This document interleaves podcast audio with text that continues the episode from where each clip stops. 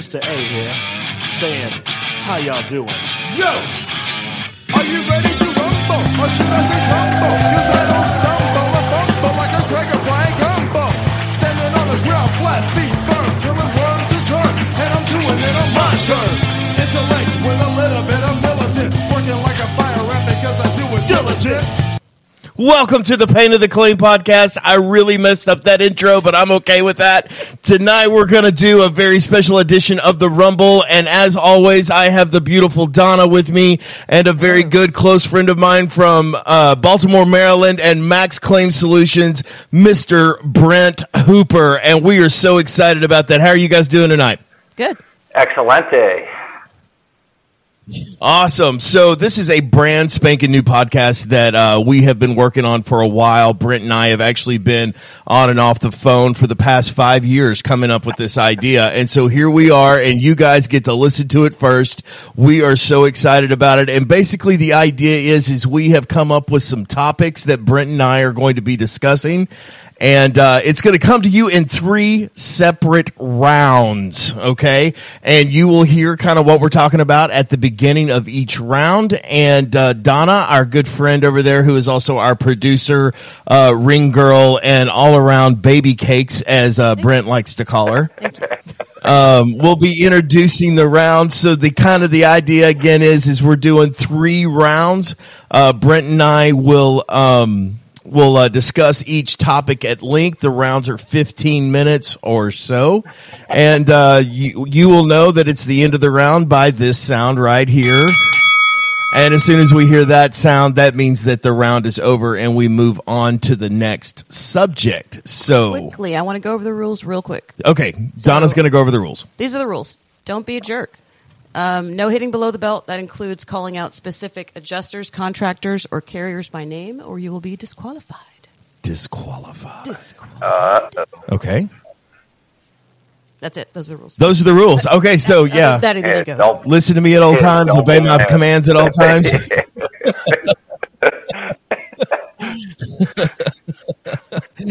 the rules are there are no rules. Every man for himself. Anyway, again, we are really, really si- excited about it. So um, I'm kind of ready to jump in, guys. Brent, are you ready? Yeah, let's, Yeah. Let me introduce our fighter. Oh, let's go. Okay. Well, Donna, introduce our fighters. Uh, our fighters in this corner is Jeremy, the mouth of the South, Lavelle. And in that corner, Yeah. Brent, Yeah. the beast from the East, Hooper. Who, who, who's the other one? What's it? What's the Brent, the beast from the East, Hooper. He's got a bigger fan base than I do. Yeah. If you can, everybody can hear. There's just a lot of people that really love him. Okay, that's enough. Y'all He's can stop. Jeez, Northeast. man, there's so many people that clap for him. It's so annoying. my, All right, Donna, so what's our- what- clap. My wife doesn't even clap. Mine does when I leave. Um, That's a big round of applause. I get a big round of applause every time I exit. So, Well, our first round, we're going to talk about the right to repair or replace. the right to repair or replace. Let's get after it. I really messed that up. That is terrible. so we're gonna have to edit that out. This is fun. I like this song. I don't even try to diminish it. I won't start it, but I damn sure will finish it. Round one. All right, guys. So the right to repair or replace. Many of you guys who have been adjusters or dealt with desk adjusters, you're working in the public adjuster, the contract. The the desk adjuster will often tell you that we reserve the right to repair or replace. And where they get that is is in a training class because I don't think most of them read the policy. To be honest with you, I don't think that they've ever actually cracked open the policy. And the right to repair or replace typically they're going to exercise this right as it pertains to how they want to approach the settlement of the loss. So, by and large, Brent and I are going to be discussing what happens with a replacement cost policy. And in a replacement cost policy, they they reserve the right to either repair the damage or replace the destroyed property. So, for example, um, if you have a bunch of flooring that's damaged and they exercise their right to repair, they're only going to repair the damaged portion of flooring. But here's the caveat they can choose to repair. However, they still have to achieve, that that pesky little hurdle we all call indemnity.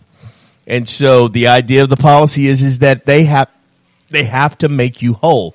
And if they're not making you whole, then they have not fulfilled the provisions of the policy. But often we will see them try to snake out of doing that and claim that they have the right to repair. So, Brent, what say you? I have a question. When is that typically invoked? A lot of times you'll see that in roofs. We reserve the right to repair or replace, yeah, and we're going to repair your roof rather than replace it. How about that? and the, uh, my question generally is, you're going to repair what based on what? So the policy says, hey, we'll, we'll pay the, the lesser of the two, right? And That's what it says. And- yes, and- it does. And, it'll, pay the it'll pay the lesser of the two. and that's totally cool. But insofar as we're trying to achieve that that uh, that that I word that no one understands, um, based on what? So you elect to repair it. That's cool.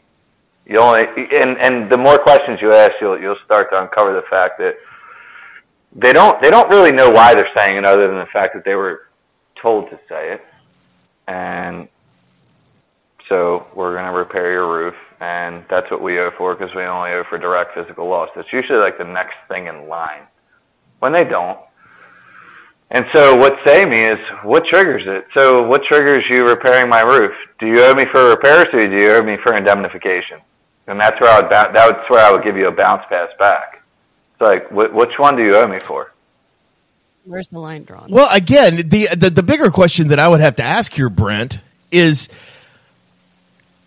how granular do we get with the word repair, and how granular do we get to the word replace? Okay, so even within yeah, your yeah. repair option to patch a roof, are you not replacing shingles? Are you somehow taking a damaged shingle and repairing that shingle without having to remove it? And so, what I see most commonly is Liberty State Farm Mutual Allstate um, carrier. You know, they all every other one, but yeah. Not eh. supposed to do that. Well, I mean, by and large, what you'll see across all carriers, it doesn't really matter. I'm not calling any specific one out. What I'm saying is, is that they are that they've been pulled aside and basically goes, we're going to repair roofs, we're not going to replace roofs, and we're going to exercise our right to repair versus replace. And I just try to get them all all tied up in is like, so that means you're going to repair damaged shingles. How are you going to repair a damaged shingle? Well, we're going to replace the. Sh- okay, so you don't really know it all what you're doing here. This is just some shit they told you to say to me, and now I want some explanations, and you haven't been authorized to do that whatsoever. And so it's incredibly frustrating. It's like, yes, you reserve the right to repair or replace so long as it, indemnity is achieved. And the policy says some really interesting things. This is where the phrase that we use all the time called like, kind, and quality kind of falls in, is that we will replace it with similar construction, like, kind, and quality materials. Well- and so that's what they get into. Go ahead. Can I? Yeah. Can I interject there? See, we're we're using we're using words and, and different different words and expressions that that whether it's you or me or the next public adjuster, contractor, homeowner, sales rep, whatever, we're using we're using buzz phrases. So when when we look at a, a estimate, and we'll we'll just use roofing because that's such an easy barometer. We want to see a estimate that says hey, we're, we're replacing the roof versus a estimate that, that says, you know, 45 friggin' shingles, right? So on, on, on, in one breath, we know that they're replacing the roof. And then on the, on the other side, the 45 friggin' shingles, we're going, oh, that's a repair to the roof.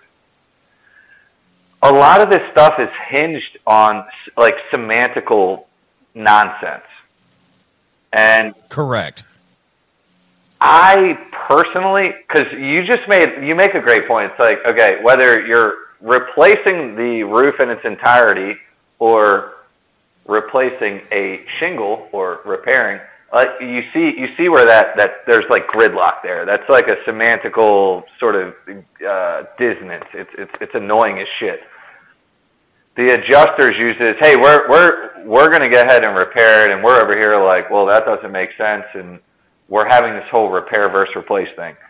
In my mind, it's like, hey, if you're not replacing the entire system, my advice would be to try your best to speak their language, as dumb as that might sound. Speak their language. If you're replacing the entire system, you're replacing the entire system, whether that's a roofing system, a flooring system, um, an entire wall, painting the entire ceiling, versus the repair over here, which is, you know, 45 shingles. In the latter, if, if, if they're doing some repair, you, you've got to have that conversation and you got to start unpacking it from there.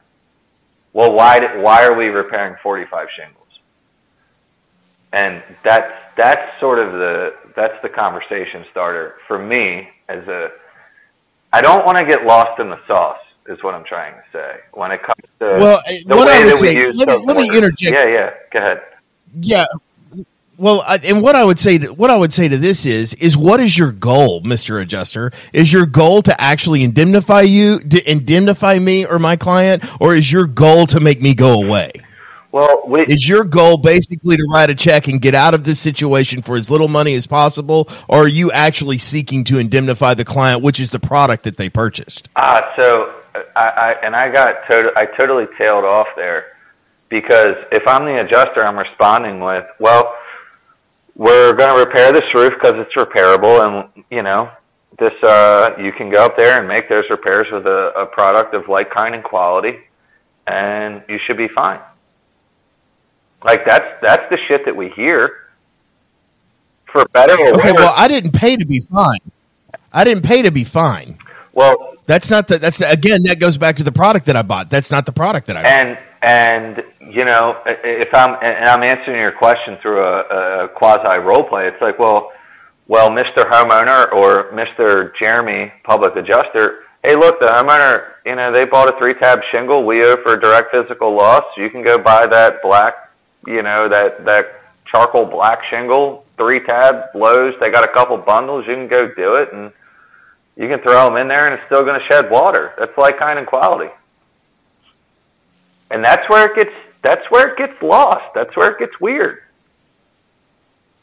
you know So you're telling me that is okay, then, Mister Adjuster. So what you're telling me is that I can repair the the shingles that have direct physical damage to them by replacing them with new with new shingles. Okay, so so I'm going to replace these damaged shingles with wind creases or hail dents or whatever the case may be. I'm going to replace them with new shingles. So my question here is, this is my question, is in the repair world, how do I do that without compromising the performance and the integrity of the existing undamaged shingles? Do we not are we not worried about those at all? well so the thing is again and i'm sticking with this role play because this is the whole repair versus replace in the context of a roofing system but if i'm sticking with the role play the answer from your casual adjuster is hey look we we don't we don't owe for that old shingle we you know we owe for what's damaged. And that's what you run into at the desk level. And and in some instances team lead or management level with the carriers right? So this this repair versus replace can of worms that we're talking about it extends past sort of what the words mean and proceeds toward what the hell do you do about it? Because this is an interpretation that for me sorry jeremy but for me personally and my firm with the- like with these we're deal you know I, i'm not i'm not working on three claims a month right? So we're seeing a, a, a fairly high volume of claims different causes of loss but as it relates to this roofing thing which is very prominent of course it's like this is the shit that we're all running into whether you're a public adjuster, contractor, homeowner, it doesn't matter sort of where you're at in, in the in the I guess the the hierarchy of the claims thing. Um, it's that these are that that's the roadblock. It's like, hey, well, we we owe for this, and that's what we're paying you, and by the way, you can go throw a three tab shingle up there or an architectural or whatever and have a great day and that and that's that's kind of how it goes, right? Well, I don't want to get I don't want to get too too granular here. That I don't want to get too. First of all, you're asking me to purchase shingles individually. Okay, you're asking me to essentially purchase and install individual shingles, and I am unaware of individual shingles being sold as it pertains to maintaining a consistent uniform appearance, which the policy doesn't say anything about. But I, you know, when I talk about like, kind, and quality, what this kind ain't like that kind, and it doesn't look the same, and it's not the same. And so, qu- like, kind, and quality are not synonymous terms it's two things that you're having to achieve. You're having to achieve the quality and you're having to achieve the like kind. Now, one can say a three tab shingle is a three tab shingle is a three tab shingle. Well, I think it's more than that because that just simply speaks to the quality and the duration and lifespan of the shingle. It does not. So that is a, that's a quality issue. That's a qual, that, that's the kind of quality that you got. Whereas like kind, like kind would have to do with what I believe consistent where consistent uniform appearance comes in. You would have something whereas two three tab shingles, one's an English shingle, one's a metric shingle, and so you're wondering what what the like kind is on that because then there's profile questions. There's all sorts of things that are going on. That's one. Number two, my question is is why did I pay for a replacement cost value policy?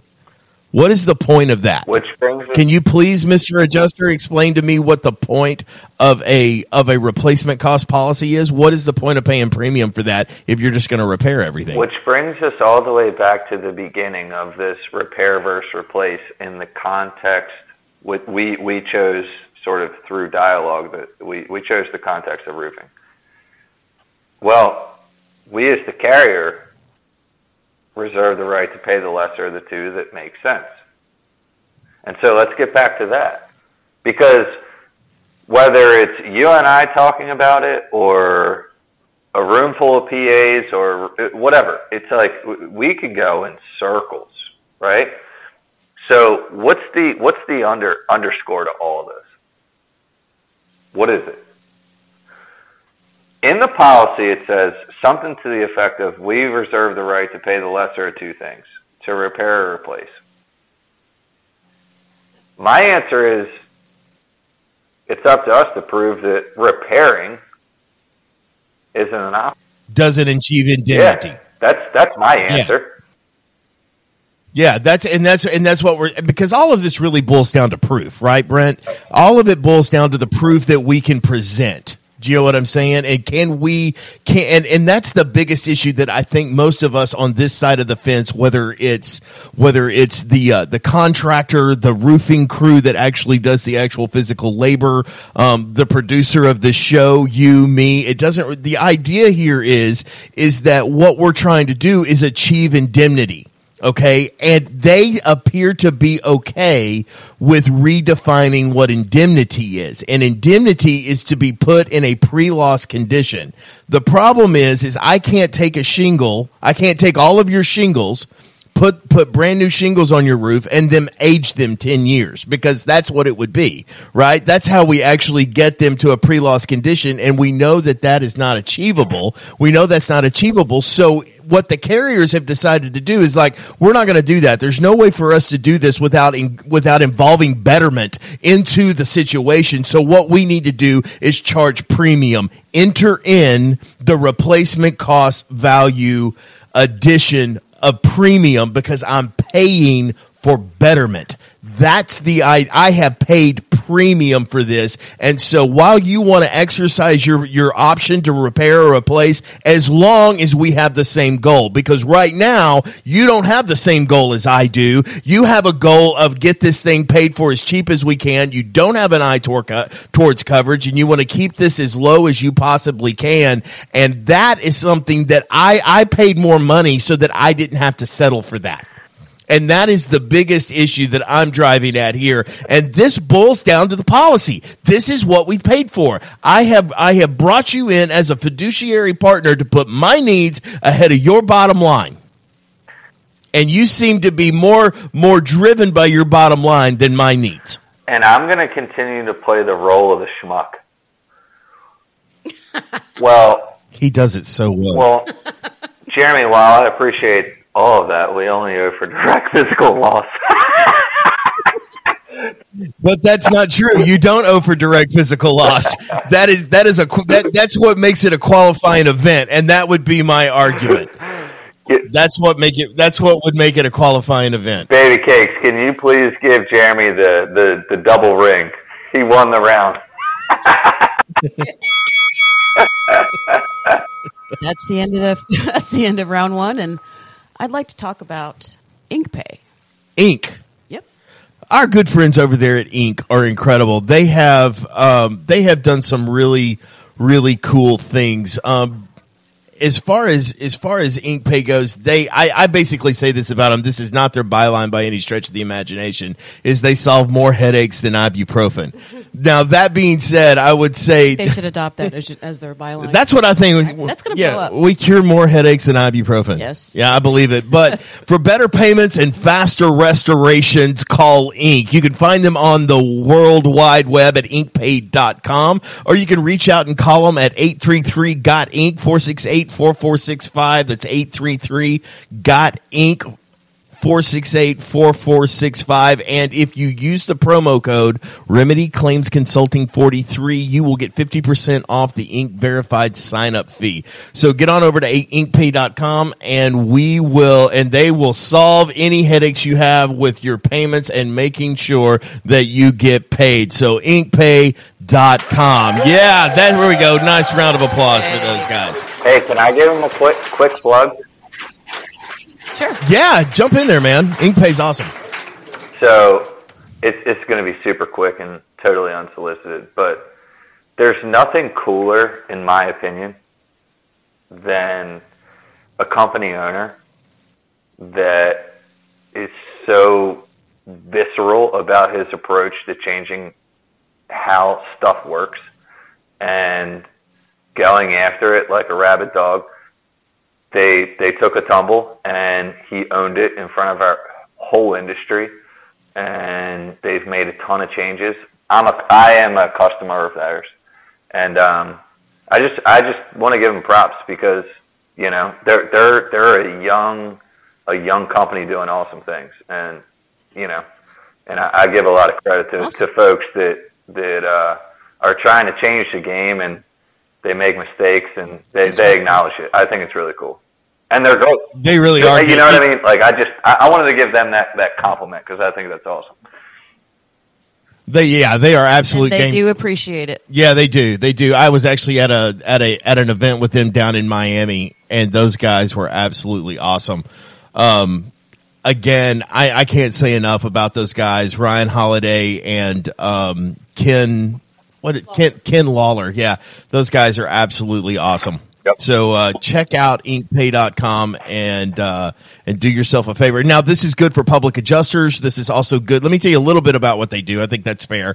So what they do is you can take uh, you can all of the checks that you get from the carrier, you can get those. Um, they will handle all of the processing, and one of the biggest things that they do is they deal with the mortgage company for you, so you don't have to do all jump through all the hoops that the mortgage company asks for. Especially when you've got a uh, a monitored claim where the mortgage company releases it out in segments. They are very good about getting some upfront cash to you, and they kind of bankroll that money. So. Um, most of It's huge, and if you don't have a mortgage company on it, here's the fun thing: if there's no mortgage company on it, it's absolutely free. And every check under forty thousand dollars, I believe, can be deposited electronically. Forty thousand above, you actually have to have a wet signature on. But other than that, it's that may uh, be changing soon. I'm not positive, but I think that is changing soon. I don't know when, but I think it's cool. changing Cool. Again, yeah, check out inkpay.com, 833 got ink 468 4465. Awesome. Awesome. So round two. You guys ready? Yeah, I'm ready. You ready, Brett? Always. No. okay. Let's discuss managed repair. the managed repair program. Okay, so for those of you who don't know what a managed Yeah, repair, yeah. go ahead. Yeah, Oh yeah. go ahead. Yeah, no, I love it. what the hell is managed repair? So what the hell managed repair is is um, there's several of these programs that are out there. The most common place managed repair shows up is in the mitigation world. And there are several of these things where uh, carriers will go out and sign up, see my air quotes, preferred contractors. And understand the reason they're preferred is not because their work is so awesome. The reason they're preferred is that they choose to do things per the guidelines of the carrier. And so the carrier sets forth what it is that they will pay for and what it is that they won't pay for. So, for example, if the carrier has guidelines that fans can sit in your house for three days and they're not going to pay for any more than, and it's a guideline. Remember, this is extra contractual. Items here. This is nothing about what the policy says. This is what the carrier wants. We want every structure dried out in three days because we're not paying for day four, five, or six. We only pay for up to three days.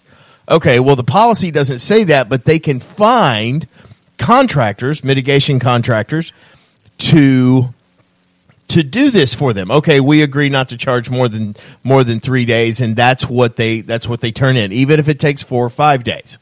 Okay, but we see this while it's most common in mitigation, you will see it in exterior roofing, siding. You'll see it in interior. All of the restoration, all of the restoration work that needs to be done um, after a loss, they'll want to hire the contract, so they hire the contractor, and we. Um, it's not. It's not unlike in medical insurance where they have managed care. And so you go to their doctor and they they say how much they're going to pay that doctor and that doctor as the provider agrees to only charge x amount of dollars. And this is kind of the thing is that they work with the insurance estimate. Managed repair um I personally don't like like it. I don't think it's good for the insured. But Brent, what do you think about it? Well, I think that in theory, it's a beautiful thing. And so the way I look at it is if I'm a homeowner and, you know, something happens to my house and I call my insurance company and it's a covered loss, I don't know what the fuck I'm doing. I really don't. You know, like what, what's the what's the, the, the metric on claims per per household like in their lifetime? What do they file one, two, something like that? Like it's One every 10 years. And in Texas, it's one every seven years, believe it or not. one. Well, okay, well, it, That, those are, that's the law of large numbers. yeah, and and Texas is in the belt, and I'm talking of. Okay, fair enough. So my my uh, my statistics are are jacked, but in my experience talking to homeowners, most of them have been paying for homeowners insurance for 20, 30 years, and it's their first claim.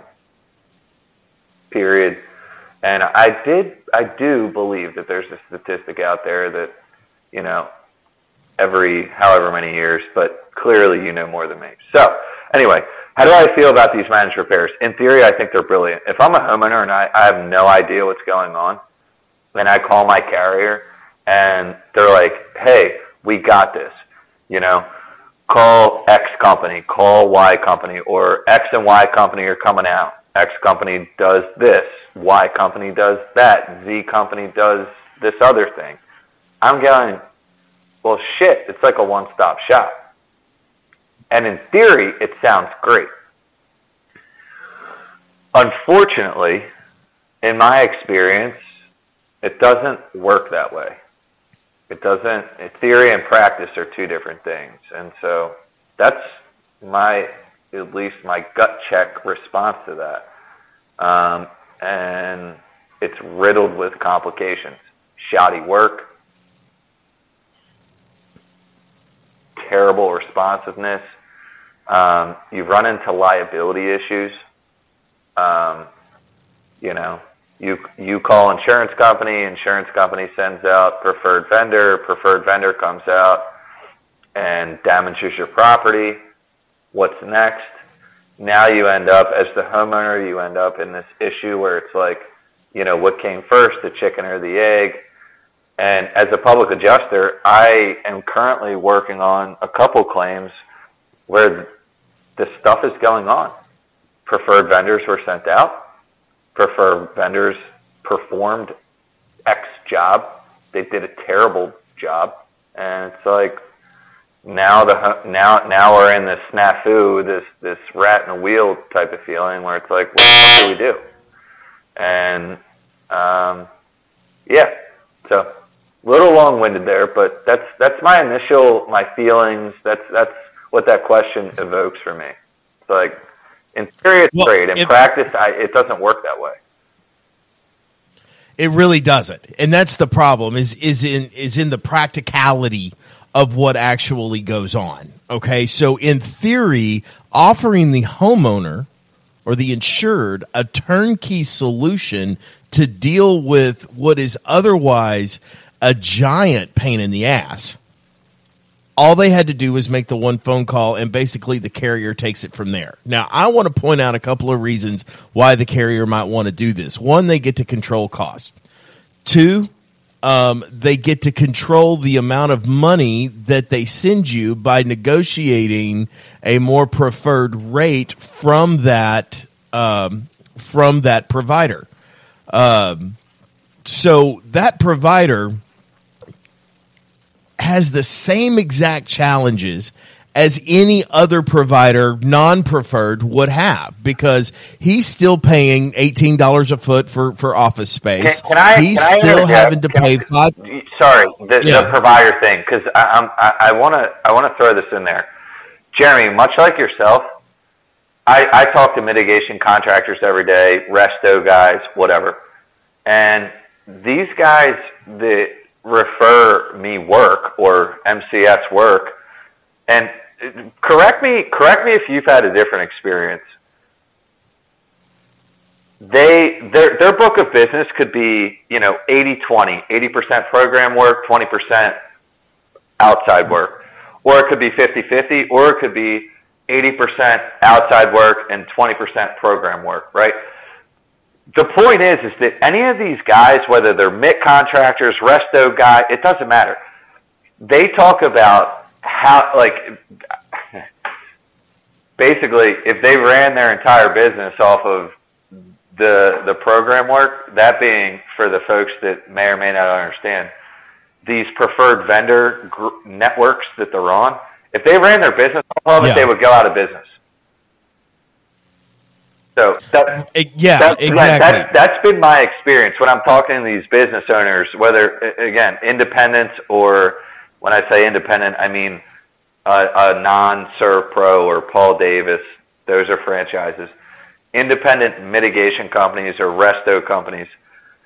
It's like they're on these programs with these these preferred vendor programs, and these guys tell me all the time. It's like holy smokes! Like yeah, we get crushed on that because what we should be getting paid or what we should be doing, and in turn getting paid, it doesn't work that way because we have to follow the guidelines. And insofar as we want to stay on the program, we have to follow the guidelines.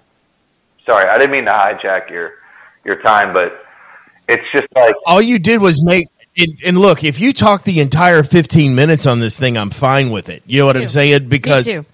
I, I, it's like the whole manage i mean because you've got a couple of different things. Often what happens is is that it's pitched to the homeowner in such a fashion in such a fashion that it's like look um, if you don't know any contractors, look, we've got this whole list of contractors. We're happy to send a contractor out there. You don't have to worry about paying them anything. In some cases, we may even waive your deductible. Um, we won't even charge you your deductible. And all you have to do is just use our contractor and they're going to fix your house. And that's the way that it's going to be. Now, however, while the carrier picks this person, they have no liability for the workmanship that is performed by this provider whatsoever. So when they come in and they um and they and they mess up your flooring, you you can't call up the carrier and go, "Hey, these guys you sent me, you know, all smelled like weed and and, and beer at, at ten o'clock in the morning, you know, and my floor is laid in really crooked. And in fact, um, we don't have wood floors; we have carpet, but I have wood floors in my house, and I'm not really bitching about that, but that is what happened. And the carrier's just going to go, that's really unfortunate. You'll have to call them. So they're all about they're all about calling them for you until there's a problem, but once there is a problem, then that's what they are is your problem. They're no longer the carrier's problem and that's the biggest issue. That's number 1 because what you're sold and what you get are really two different things. So it really has this number 1 this bait and switch feel to it. It really does. And if you opt into the program, it's basically pitched to you and then you get this and then they come in and um and they kind of lowball lowball their estimate. just hit it. They lowball their estimate. What's They- your sold? Sorry, Jeremy. I'm talking over you. I shouldn't do that, but I'm going. It's okay. No, I love it. I love it. I love me not talking. What's your sold versus, Not as much as Don. versus what your get versus what your what the fuck are you owed? right? Yeah. And and according to the policy, you're owed the lesser of two things. But what's interesting is, well, who determines that? Who determines what something costs?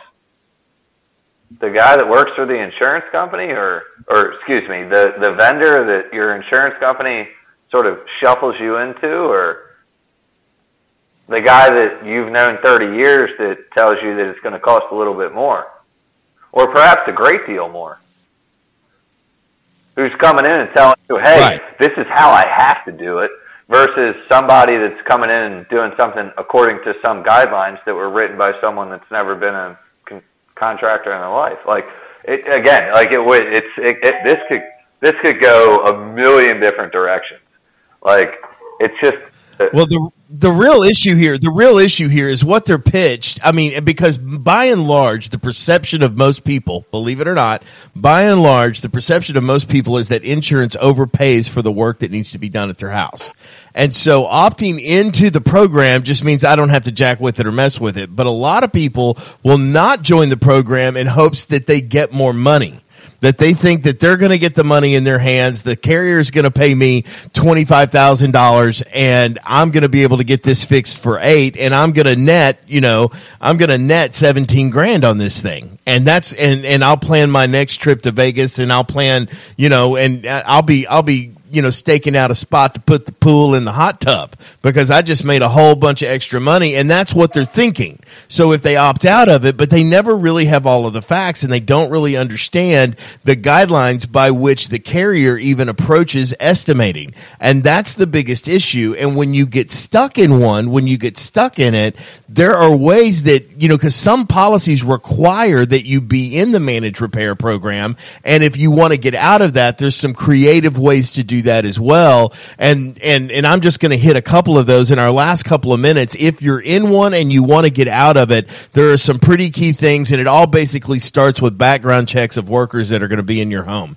And you basically can bog them down and beat them up in that respect because no contractor has W-2 employees. Most contractors sub it out and those people that they're subbing it out to are not part of the managed repair program. And it's like, I've got a bunch of contractors here that are not working towards your guidelines. They're just working according to what the general contractor tells them. And I don't believe that that's exactly what I've gotten. So you haven't handled it. And, and that basically queers the managed repair program if you want to get out of it is because you can start arguing with the subs. can I, can I, can, can Um, I throw something in? But, uh, Can I throw something in? sure. Yeah. Oh, or, or are we are we exiting this? Yeah. this? Okay. Um, We got one minute. it, it's not going to be long. Think of what you would do Okay. if you wanted to get the repairs done yourself. Like I, I think, aside from the the the policy, like some of the technicalities of the policy, I think a, a rule of thumb when it comes to if you're if you have to get these repairs done, and if you're stuck in this managed repair thing, and if that's what your insurance company's beating you down with or whatever, along with what Jeremy's saying is like, imagine if the insurance company wasn't involved. What questions would you ask to the people that are coming into your house? What would you want to know? And I'll leave it there. Right. You know, Yeah. because guess what? The same rules apply. The same rules apply. Right. And that's exactly that's exactly what I would say is that you've got to get in there and you've got to figure out exactly who's and that's called the practicality of what we were talking about. These are Yeah. great on paper. This looks awesome on a freaking cocktail napkin, but other than that in the actual in the actual implementation of getting the work done, it becomes an absolute fiasco because you are completely and totally out of control of what is going on in your house and the carrier loves it when you hire their contractor because they now become they they are now in control of the complete and total narrative. And that is the end of the round. Let me jump in real quick. I was afraid to get in the middle of you guys. Um, what is the incentive for the contractor to even do that? If it's so bad for them, what, if it's a bad deal for them, why do they do it? lots and lots and lots of work. Yep.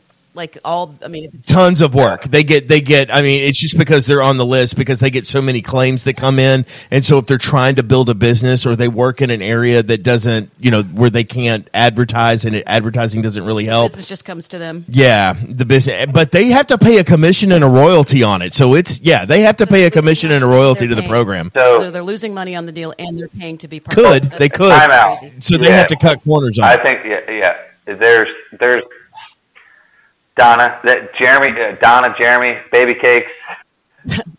you should you should postmark that because that's that's a really interesting uh, a really interesting topic. Like, why would these guys do it? Not that I own a mitt company or not, but um, they they make money.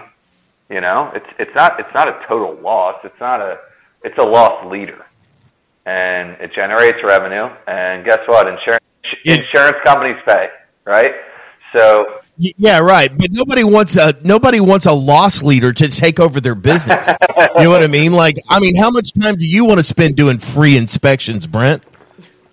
hey, I could name You know what I'm saying? Like, that doesn't work. well, well, So, yeah, that's a that's a different. so that's segment. the incentive. It's the opportunity at work. You know what I mean? Roofers will even actually have them go out there as a preferred contractor to give an estimate on what it takes to repair it. And because that estimate is generally lower, you know, they think that they're going to get more money. I mean, it's, it's the, the, the homeowner never gets all the information. And that's really the thing that I don't like about it is you're giving all of the control of your home and who's in and out of your home to the carrier. And trust me, they control enough as it is. And again, I'm going to hit this one more time because the round is over. Okay, our next topic, as Dr. Frank Converter would say, it's depreciation. Depreciation is, but I'm taking this one. You can't have it. You talked a lot last time, so I'm going to steal this round.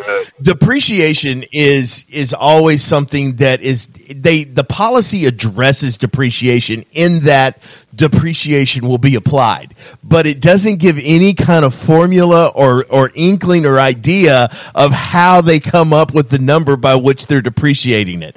I am going to assume that most people know what depreciation is, but as a definition, depreciation is replacement cost value. So you come up the uh, your owed actual cash value. And actual cash value is calculated by replacement cost value less depreciation. Well, depreciation is this great big huge X factor because it's arbitrary. It's an absolutely arbitrary number that they pull out of their hind parts and throw at you. Now, there is some thought and consideration as it pertains to age and different states have different laws on how you can depreciate and what you can depreciate. For example, Florida, you can depreciate material, but you can't depreciate labor. Whereas in Texas, you can depreciate materials, labor, overhead, and profit. You can depreciate all of that stuff. So check your state laws as it pertains to depreciation and what they can depreciate. However, it is an arbitrary number. It can be depreciated on age or condition. Those are the two those are the two variables that you're going to look at.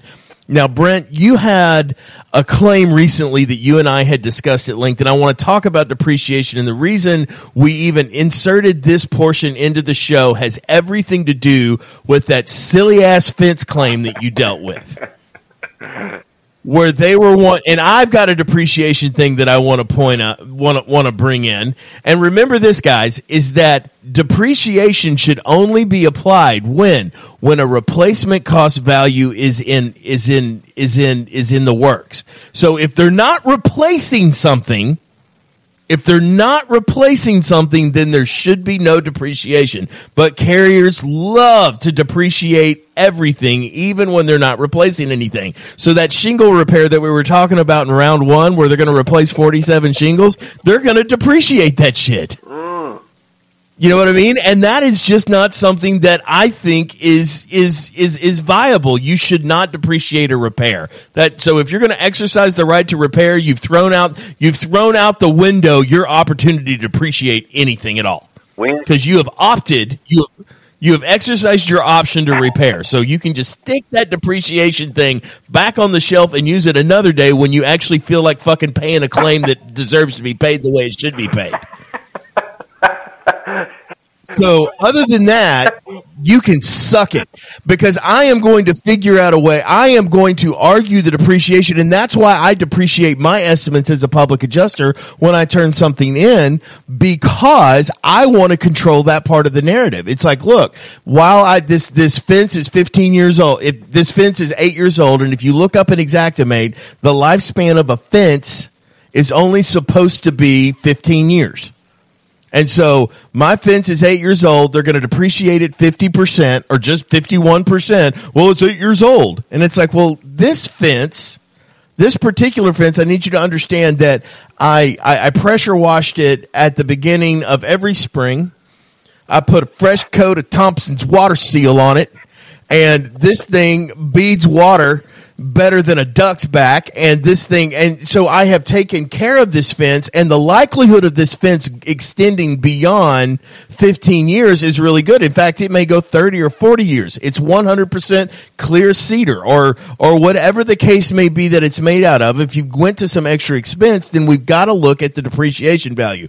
And most of the adjusters that come out from the carrier that are giving you this arbitrary number don't have a damn clue about what they're looking at, whether it's a hardwood floor, a roof. And I mean, and there's videos all over the internet of the freaking stupid adjuster that thinks he understands what a roof repair looks like or a fence repair looks like.